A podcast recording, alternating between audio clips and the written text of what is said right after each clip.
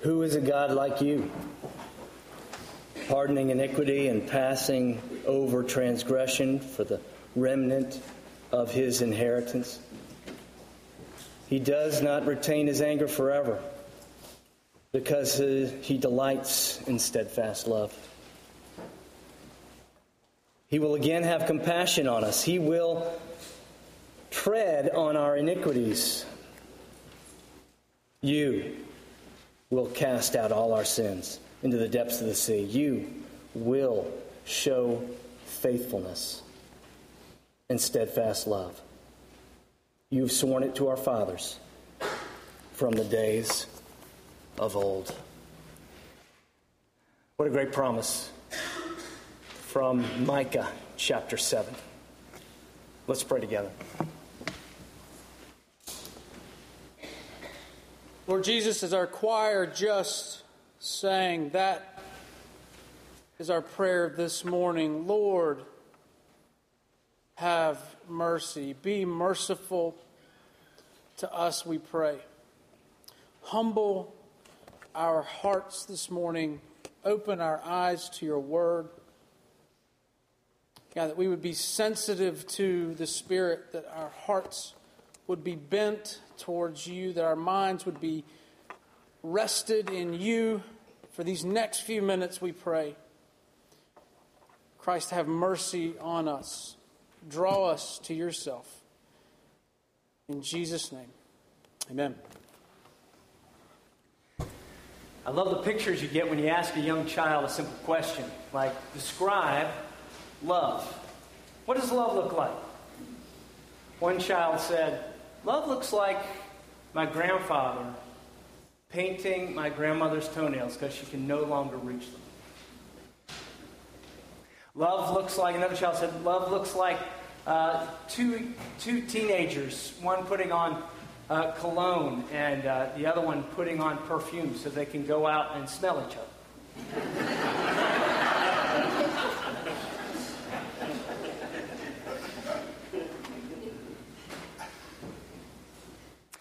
Another child said, love looks like my mom fixing the coffee for my dad and taking a sip on the way to him to make sure it tastes okay. Yeah, that's why she does it. Another child said this. If you want to learn how to love better, start with a friend you hate. If you want to learn how to love better, start with a friend you hate. Now, that's a mouth of babes kind of moment, isn't it? I mean, that's the wisdom from the mouth of babes. A friend you hate. Not just someone you hate, but a friend you hate. Think about that. Life is difficult, isn't it? Mainly because people are difficult. Life is difficult because people, we as people can be difficult. I mean, I think about myself. When I, in my younger day, when I used to be impatient, I would get on the phone with some customer service person and I would try to win the argument. And then I could hear Dr. Phil in the background. How's that working for you? Right? Right? I was on the phone with a customer service person a few months ago and I remember how hot I was. I was so mad. I was so mad. For people under 30, that means mad. Hot, mad. All right?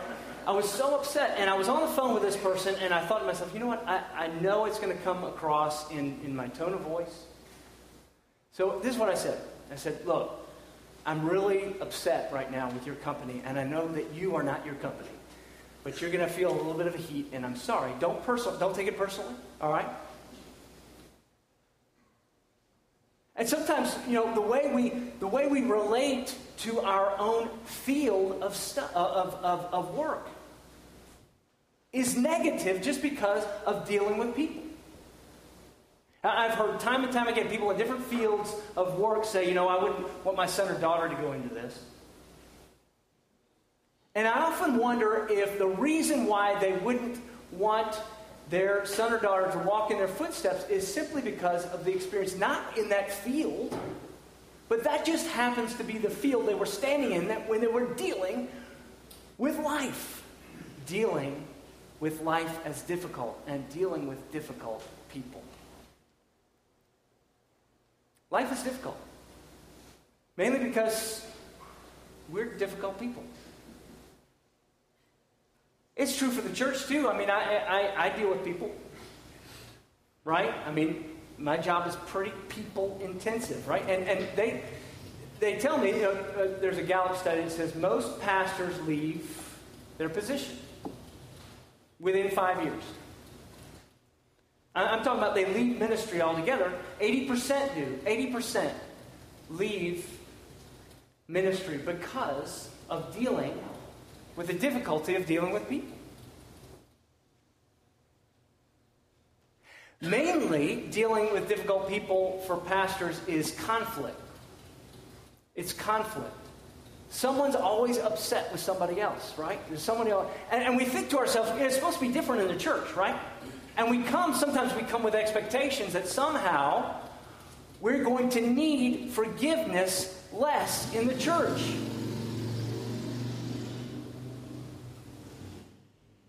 I forgive that guy. Somebody go reach out to him. Come on in here. Sometimes we think we need forgiveness less in the church because somehow we think we need it less. We don't need forgiveness less in the church. We need to practice it more, however. We don't need less forgiveness in the church. We need to be a people who practice it more. How do we become better forgivers? Somebody said, a good marriage is the union of two good forgivers. Isn't that great? So, too, with every relationship that we have, especially in the church, we want to demonstrate the love of Christ. It doesn't mean we're not going to have conflict. It doesn't mean we're not going to offend each other, step on each other's toes on occasion.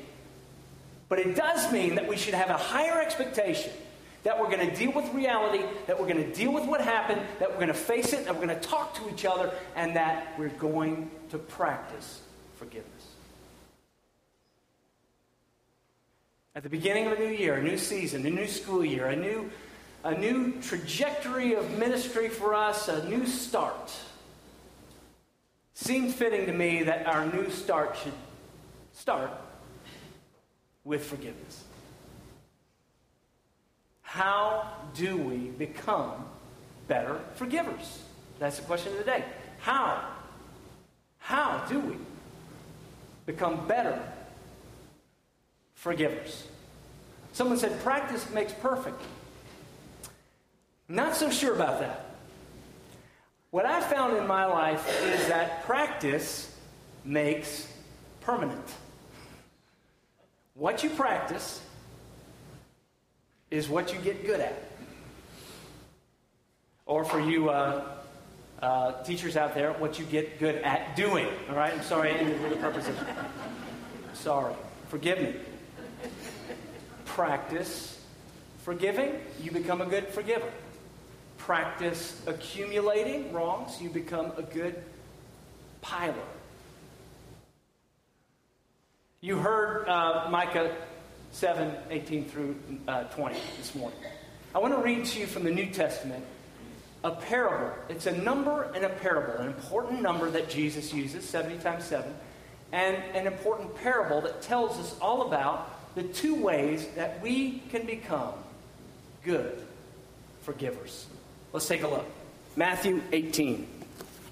Matthew 18, if you ever want to know about dealing with people. How do we biblically, in a healthy way, deal with people? You think Matthew 18. Matthew 18. This morning, we're going to start with verse 21. Then Peter came up and said to him, Lord, how often will my brother sin against me and I forgive him? As many as 7 times? Jesus said to him, I do not say to you 7 times, but 70 times 7. Don't pull out your calculator. Don't pull out your calculator. Yet, he continues, therefore the kingdom of heaven may be compared to a king who wished to settle accounts with his servants. When he began to settle, one was brought to him who owed him 10,000 talents. A talent is like a day's wage. And since he could not pay, his master ordered him to be sold with his wife and children and all that he had, and payment to be made. So the servant fell on his knees, imploring him, "Have patience with me, and I will pay you everything." And out of pity for him, the master of that servant released him and forgave him the debt. But when that same servant went out, he found one of his fellow servants who owed him 100 denarii. Pocket change compared to what he owned. And seizing him, he began to choke him, saying, "Pay what you owe." So this fellow servant fell down and pleaded with him, "Have patience with me, and I will pay you." He refused and went and put him in prison until he should pay the debt. When his fellow servants saw that all that had taken place, they were greatly distressed, and they went and reported to their master all that had taken place. Then his master summoned him and said to him, "You wicked servant, I forgave you all the debt because you pleaded with me. And should not you have had mercy on your fellow servant as I had mercy on you?" And in anger, his master delivered him to the jailers until he should pay all his debt. So also my heavenly Father will do to every one of you if you do not forgive your brother from your heart. How do we become good forgivers? Practice makes permanent. Let's look at two practices. First practice is keeping small things small, and the second one is shrinking big things. Keep small things small and shrink up big things so that they become small. First, keeping small things small. Keeping small things small. Overlooking an offense. That's our question. Every time something happens, when multiple things, we're talking about people in your life who commit repeated offenses because it's just going to happen. It's going to be a different thing every day. Maybe not every day, but every time it happens, it may be something different, right? So that's what we're talking about. Small offenses, things that we do by accident, things that we do on purpose. And Jesus says, overlook it. Don't pile it up. Keeping track. Straw by straw by straw by straw by straw. It accumulates and it begins to feel big, doesn't it? As someone said, no snowflake in an avalanche feels responsible, right? So every one of these accumulated offenses, when you add them all up, they become big. Why did that person that was driving next to me get so upset? Road rage, right? Road rage. Well, picture them. There you are. You're driving down the road, and they're on your left-hand side, and maybe you sped up. You know, maybe it was your cruise control. All right. And this happens all the time, right? And you're on some hill, and your cruise control kicks in, and suddenly you start looking like you're racing this guy, and you know you're sitting there kind of going, "It's just my cruise control. It's fine." And that guy gets so upset. Or gal gets so upset, and you think, why are they so upset over this little thing? Why road rage? Well, the reason is the pile. It's a piler. That's a piler. They're taking all these straws and piling them up. And yours just happened to be the last straw on the very top. And you cannot see around the pile. A piler. An accumulator. And Jesus says, forgive 70 times 7 because what you practice is what you get. It's a number too big to measure. You know, the number 7 is meaningful. The number 7 stands for completion. Obviously, it goes back to the first part of the Bible, Genesis chapter 1, where God completes his work on day 7. And so 7, anytime you see 7 in the Bible, It's a significant number of completion. But see, what's happening here is the disciples are trying to measure the minimum, right? They're trying to say, all right, what's the minimum I can get by? And Peter's saying to Jesus, what do I have to do? Do I have to forgive somebody every day? Do I have to forgive them 7 times over their lifetime? And Jesus is saying, no, 70 times 7. He's just saying, he's using hyperbole. He's using a number too big to count. You can't keep track of 70 times 7. You have to give it up. You have to give up. I can't keep track of 70 times 7. How many times? What do you want? 376? I can't keep track of that. That's the point and purpose of it. Practice not keeping track. Practice makes permanent. Practice being a forgiver, you become a forgiver. You practice being a pilot, you become a pilot. Road rage. Can't see over it. And you say, well, Tim, what about this idea that, you know, that makes me into the proverbial doormat? I just let people get away with everything? It doesn't matter. I'm just a wet noodle, you know. I'm just a doormat. Or I'm just constantly pretending that everything's okay. No, this isn't about pretending. This is about being real. It's about being real with the fact that tomorrow you're going to have the need for forgiveness. You're going to have that need. It never fails. I'm driving around town. Y'all are going to think I'm just a terrible driver, but I'm driving around town and I see somebody pull out in front of me, right? And I feel upset about it, right? I feel upset, and I just think, I can't believe that person did that, right? And it never fails. By the end of the day, I've done it to somebody else. You know, I mean, it's like, there I go. Isn't it amazing? I'm pointing the finger. And my kids would say, you point the finger at somebody, and you have 3 pointing back at you, right? And so I'm sorry, I have to demonstrate that. There's no response from the whole crowd. People on the radio, I'm sorry, there's no love in the room right now. No love. You point the finger, and you have 3 pointing back at you, all right? Maybe you've heard before, and you're just tired of the joke. Okay, I get it. Let's move on. But there I am. I'm in the middle of Thomasville, Georgia, with 3 fingers pointing back at me. Because I did it. I did the same thing that I thought, I can't believe that person would do that. And we all think that. We all think that they're the only person who would do such a thing. I'm not capable of pulling out in front of somebody, not giving them enough room to stop. And so we practice resentment. We practice piling up all these little offenses. But you say, Tim, what am I supposed to do? Just let everything go and never hold anyone accountable to anything? No, I'm not saying that. I'm talking about being real about the fact that we have a need for forgiveness, right? Let's practice it for others because our turn is coming. It doesn't mean that you don't deal with those things that are happening. It doesn't mean, forgiveness doesn't mean pretending. A woman said one time, she said, I just can't live in a world where he will get off the hook for that. And then she said this, so I'm going to hold the hook. Wow.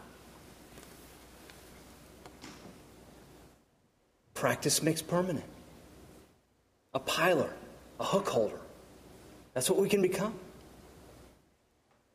But again, the question hangs in the air. What about those things? Do we not talk to each other about them? Yes. If there's a pattern, you deal with that. But you don't deal with it in a reactive way. And this is part of what Jesus is trying to build into the life of his church. A place where people don't react to each other, but a place where people step towards each other intentionally. So let's just say something happens and you overlook it. And then it happens again and you overlook it again. And then it happens again and you say, you know what?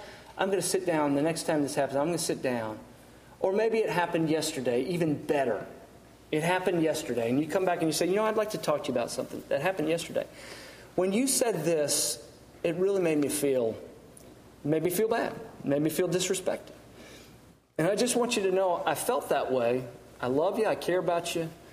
But I don't want you to talk to me like that in front of other people again. I had to do that very thing this week. I had to do that with somebody. I know they're not here. This is somebody outside the church. And I had to just say, hey, look, you know, I understand you make a really good point. You make a really good point. But and I will consider what you're telling me. But don't call me out like that in front of a bunch of people. It's hard for me to hear it. It's easier for me to hear it when you don't react like that. And so, yeah, you deal with patterns. Of course you do. You don't just pretend. Forgiveness is not just saying, I'm ignorant that anything happened. That's false. But practicing being a forgiver, it's to know exactly what the cost of it is. There is a cost to forgiveness, to letting someone off the hook. And so we practice, because practice makes permanent. We keep small things small. And you keep close accounts. What does that mean? I'm not an accountant, so I never understood exactly what close account, what does that mean? That means you deal with it soon. As soon as it really begins to become a pattern and you feel like you can't let it go, you do need to sit down and talk to this person face to face. Not everybody else, right? That's the easy thing to do. All right, this person offended me, right? And so I'm going to talk to everyone around them. And what do I hope happens?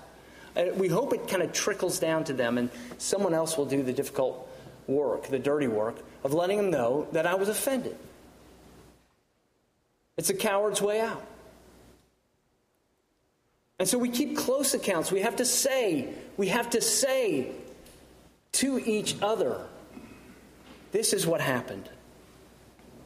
I'm working on forgiveness. I'm letting it go. But see, when people know that that's happened to us, then they can see. They can see in your attitude, in your life, in the way you treat them later, that you're a forgiver. And you begin to demonstrate forgiveness in your own life. That's how it's supposed to work. Forgiveness is not just supposed to be this thing that happens because we're all just walking around pretending nothing's wrong. Forgiveness is the thing that happens because we as people can deal with what's wrong. Sometimes when it's small, we keep it small and we just let it go, right? A great marriage is the union of two good forgivers. We just let certain things go. Just let them go, let them go, let them go. It's a straw. It's a straw. Let it go. But again, sometimes when it becomes a pattern, proactively time it, right? Pick a time. Be intentional. Don't just let your emotion trigger it and say, you know what, you've done this 3 times and I'm mad. That's reacting. Keep small things small. Second, practice keeping big things shrinking. Practice shrinking those big things. Keep small things small, but those big offenses in your life, those big things that happen, those big hurts, those deep hurts, those things that they linger and they're difficult to let go of, we're called to shrink them, to make them smaller. We're called to do it. And you say, you know, Tim, I can forgive somebody, right? But I'm having trouble forgetting. Well, I understand that. I get that.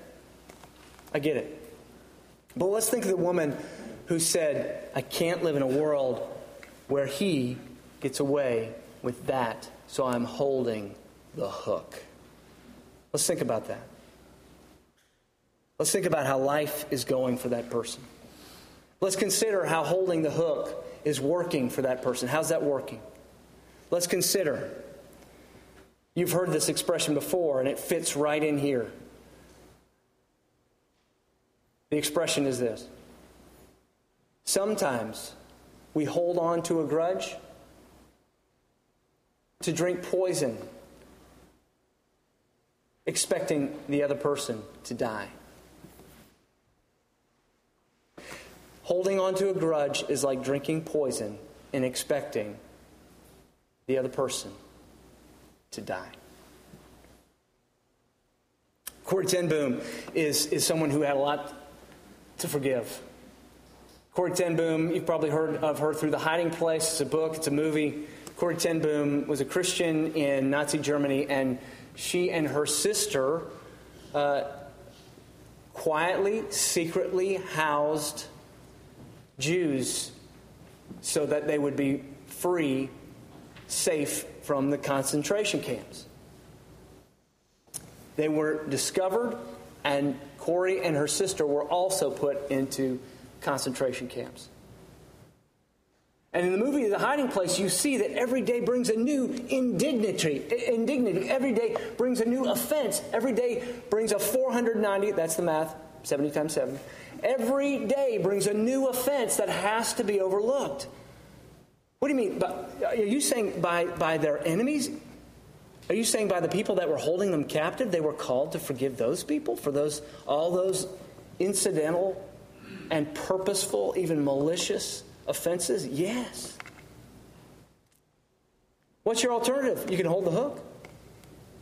You can drink the poison. You can sip your whole life, and it's not going to do a thing to bring justice. It's just going to hurt you. Now, 2 years ago, I told a story about a bell. And maybe some of you remember this because I tried to get the bell ringing at the time that I was talking about. It didn't quite work out. It wasn't my fault. No, it was my fault. But what I realized a couple of weeks ago is that the story that I told a couple of years ago, I didn't know this at the time I told it, but the story about the bell was Corrie Ten Boom. I'm going to tell you the story again because it's so much more powerful and more meaningful to me knowing who it was. She had a huge offense to forgive. She had a massive offense that was hanging over her life like a cloud. She was holding the hook. She was drinking the poison. And she went to a Lutheran pastor and she said to him, "Help me forgive." And he entered into a season of this with her. And she said this. She said, "I confessed my failure after 2 sleepless weeks." You see, in trying to forgive the big thing, the offense of being put in the concentration camp, the offense of these awful atrocities that she had to bear witness to. Not the everyday little hurts, but the big, massive idea of having her freedom robbed and her dignity stripped from her. She had a huge thing to forgive, and she wanted to shrink it. And when she went at it to intentionally forgive it, it got worse. She said, "I confessed my failure after 2 sleepless weeks. And he said to her, he said this. He painted a picture. "Up in the church tower," he said, nodding out the window, "is a bell which is rung by pulling a rope. But after the sexton lets go of the rope, the bell keeps on swinging. First ding, then dong, slower and slower until there's a final dong and then it stops. I believe the same thing is true of forgiveness," he said. "When we forgive, we take our hand off the rope. But if we've been tugging at our grievances for a long, long time, we mustn't be surprised if the old angry thoughts keep coming up for a while." And then he said this to her, he said, "But they are just the ding-dongs of the old bell slowing down." Corrie Ten Boom says it was true. She said, and so it proved to be. There were a few more midnight reverberations, a couple of dings when the subject came up in my conversations, but the force, which was my willingness in the matter, had gone out of them. They came less and less often. And at the last, they stopped altogether. We can trust God, not only above our emotions, but also above our thoughts. Why is 7 so significant? It's a number of completion. You're having trouble letting go of the big thing? Consider Jesus' final words on the cross, on your behalf, on my behalf. It is finished.